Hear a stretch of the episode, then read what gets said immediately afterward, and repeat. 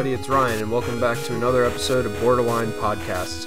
Uh, today it's just going to be me.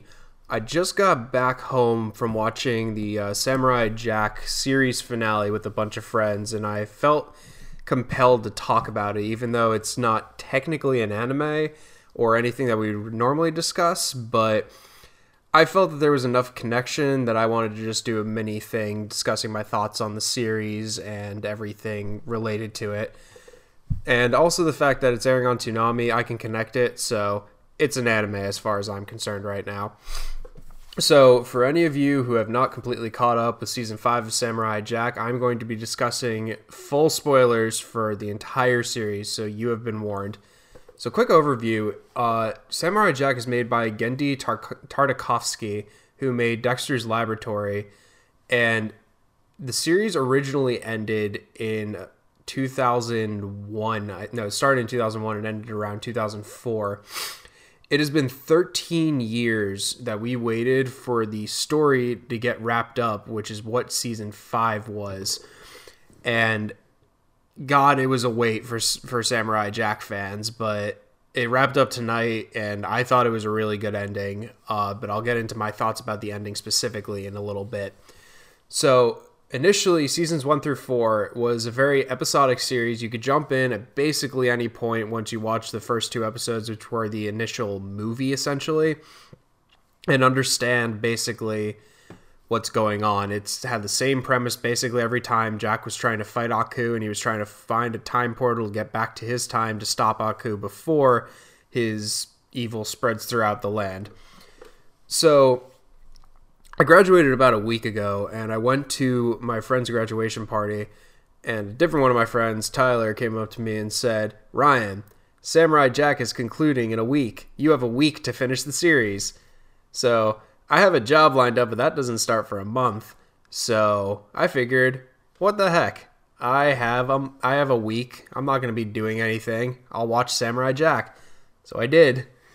I watched all 61 plus episodes of that, and I absolutely love that series. It definitely holds up, and it is vastly different from any animated series I ever watched. I watched it a bit as a kid, but never like religiously, and I never really understood what was going on. And the fact that it's a mostly silent show kind of turned me off from it because I liked I liked a lot more humor and dialogue heavy stuff when I was a kid and like the action was definitely fantastic but it wasn't it, I wasn't huge on it but I did like it. Watching it recently though, it was a vastly different experience. I could appreciate the animation style especially given just how well it aged, given that it was also in 4 by 3 ratio, which was rather funny at times, watching it on a phone or on a uh, widescreen monitor. But there was also a huge amount of cultural significance that is just spliced throughout the entire series. Like he interacts with Shaolin monks, with African tribes. He's Japanese. He's a samurai. There's a ton, a ton of culture that is just interspliced through there. And I thought it was absolutely fantastic that they included things like that. I gotta also mention just I absolutely loved the character of the Scotsman. He made the series for me. I thought he was absolutely fantastic. Every episode that he was in, I was laughing so hard because they were dialogue heavy episodes, number one. And just he was so over the top. I couldn't help but laugh. Um a funny thing to note about this series as well there was a huge chunk of the Futurama voice cast that appeared at one point or another in the series. Now, Phil LaMarr, he's the voice of Hermes. He was the main voice of Jack. Uh, John DiMaggio, who's the voice of Bender, was the Scotsman. And Billy West, who is the voice of Fry, Professor Farnsworth, and Zoidberg, he was a bunch of various episodes. And at one point in season five, I turned to one of my friends when we were watching the episode. He, uh, we both just go, that was Zoidberg, wasn't it? And yeah, he was basically doing a Zoidberg impression. He was playing some uh, fishman, and we just immediately noticed that it was Zoidberg. So seasons one through four were definitely pretty solid. Season three was probably the peak for me. I really didn't enjoy season four that much, but the significance of season four in today's time, at least, is the fact that it ended on an episode where Jack just took care of a baby and told him an ancient legend. That was it. It didn't wrap up the plot at all. So fans of the show were left like, well, are you going to make season five? What's going to happen there? Are we going to get a wrap up to the story? Because the thing did have a whole overarching plot of whether or not Jack was going to get back to the past. And they, around the time that season four came out, they petitioned to have the rating raised from Y7 to either PG or uh, TV 13 or TV 14 because they wanted to do a little more violence, a little more storytelling in order to wrap up the narrative.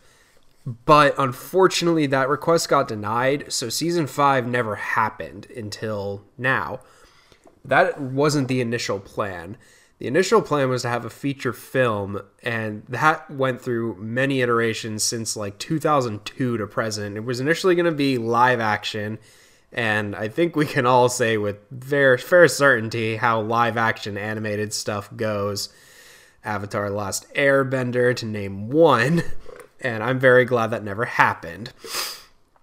But he did say that he wanted to do an animated film, but that jumped around to about four different studios and it just never saw the light of day. And about two years ago in 2015, he announced season five was coming and that they were going to do one last season, wrap up the plot, and that would be it and that came of March in March of this year, and I was absolutely blown away. Now, one thing to mention first: uh, the voice actor for Aku was Mako, the famous Japanese voice actor. He's also known for voicing Uncle Iroh in Avatar: The Last Airbender, and he died um, between seasons four and five. He died a few years ago, and they considered replacing the voice of Aku entirely, but uh, Genndy Tar- Tartakovsky realized that the voice of Aku was such an iconic thing that people would be upset if they just outright got rid of him. So what they did was they brought in Greg Baldwin, who's the guy who's basically been voice matching for him on everything since his death. He replaced Uncle Iroh in Avatar, and personally, I didn't even notice in that and he did a fantastic job as Aku as well in season five. It was barely noticeable. Like you could tell at some parts, but for the most part, there was really no difference at all. And it was fantastically done. They brought back the original cast. Well, what little voice cast there is for this show. Uh, Phil LaMarr reprised his role as Jack, and the various voices for the side characters. John DiMaggio did the Scotsman. They what's great is, as I mentioned before, it's episodic so there were a lot of just little factions that Jack helped out here and there, and they brought back the original voice actors for those people when they appeared in season five. It was a very nostalgic season. Um, so about season five now, it was much much darker than season four or season four and below that. Fifty years had passed, and it was very story driven. Jack basically has given up all hope of finding his way back and he's just trying to survive and do what he can to help stop Aku from spreading any further than he already has. And it's revealed that because of the initial time travel that happened to him, he no longer ages. So he's basically a 70 year old man trapped in a 20 year old body the season itself was almost kind of like a movie in the progression. So in a sense, if you just jumble this all together, you basically have like a three hour animated movie. It's about the same. It's about a little longer than the length of the first Madoka Magica movie. It's a. It's like three and a half hours if you watch every episode back to back to back. Um, it was a lot. There was a lot similar style to an anime season and as I mentioned, the episodes are back to back, so the story was very, it flowed very well. Like each episode picked up basically immediately after the last one ended, or rather close to it. The big change from this one was we got another major character introduced. We got the Daughters of Aku, who were, were this cult that worshipped him and raised seven daughters as assassins. And Jack killed all of them except for Ashi, and he realizes that she's basically brainwashed and thinks that he's evil, which is why she was trying to kill him. And he shows he shows her why he's not and why Aku is actually the one who is evil. And the way that was portrayed was actually really good, I thought. It showed a lot it showed a lot of character depth in such a short time and we only got 10 episodes which i wish we kind of got a little bit more but it was enough. Like every episode had something big happening which was great. There was no episode that didn't have like a bit of action.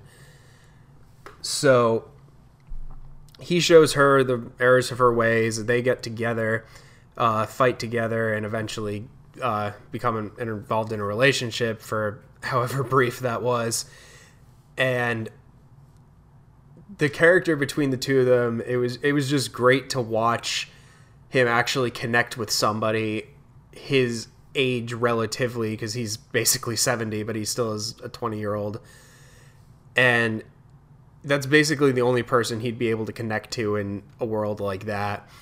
But killing was a huge part of this show. Now when you have a y7 rating you can't actually kill anybody. So whenever Jack killed in the original show, he was only killing robots and monsters, and even most of those ro- those uh, monsters were in fact robots. There was one episode where he was in a cage match as a chicken, and he fought a snake, but even the snake was a robot. It was very careful not to show any gratuitous violence. This season was on Adult Swim slash Toonami, so it had no problem with that whatsoever. So you get a lot of violence. Like there is literally a river of blood in one episode after Jack got stabbed, and it, it, was just such a huge tone shift that this show honestly belonged in from the beginning. Like I can't even begin to imagine what this show would have been like if it had gotten uh, set as like a an adult show nowadays before the kids show even happened.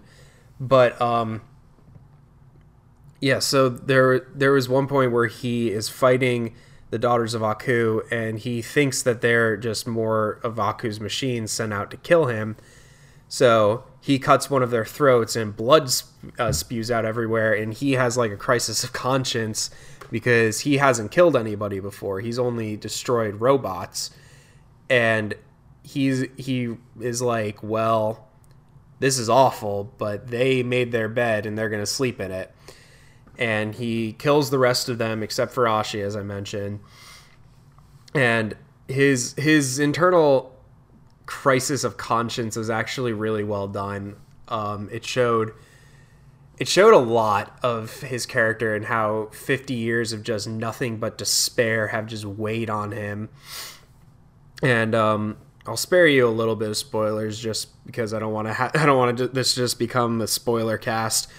Um, it it delves into his psyche a lot more. It shows things that happened in the past where he basic he literally just snapped at one point uh, right around the time he lost his sword and he got it back. There was there was one thing actually I wanted to mention about that in the um in the origin episode of Aku it shows like these four basically gods like very it showed basically the gods of different religions uh, grouping together to smite down the blob of evil that used to be Aku. And there was one that kind of represented the Hindu god Vishnu. And in season three, when that aired, he had a very stereotypical Indian man voice, basically to the point of being racist. And they came back this season, and it was really noticeable to me because I just watched all this within the past week. And I remember thinking that about this character at first his voice was significantly less racist and more just like normal, like whatever God voice compared to everybody else as well. So, if anybody's been on the internet and following anything remotely close to this, I'm sure you saw the controversy of Jack and Ashi actually getting together. To me, it was kind of inevitable. They they're so like similar to each other and he basically pulled her away from the wrong path and he's not going to just throw her aside and be like okay now go off into the world on your own when you've literally had no experience in the world except for being trained to murder me. So it made sense to me. The episode that it kind of happened it was very obvious. It was basically just showing why they're cute together and it was really funny even when they when they both punched a guy in the face together and their fists bumped, they both were like, "Oh, I'm so sorry," and it, it was very. They got both giddy. It was it was kind of funny, but people being mad aside, it was fine. It, like just watch it if you don't believe me and see for yourself. It really wasn't that big of a deal.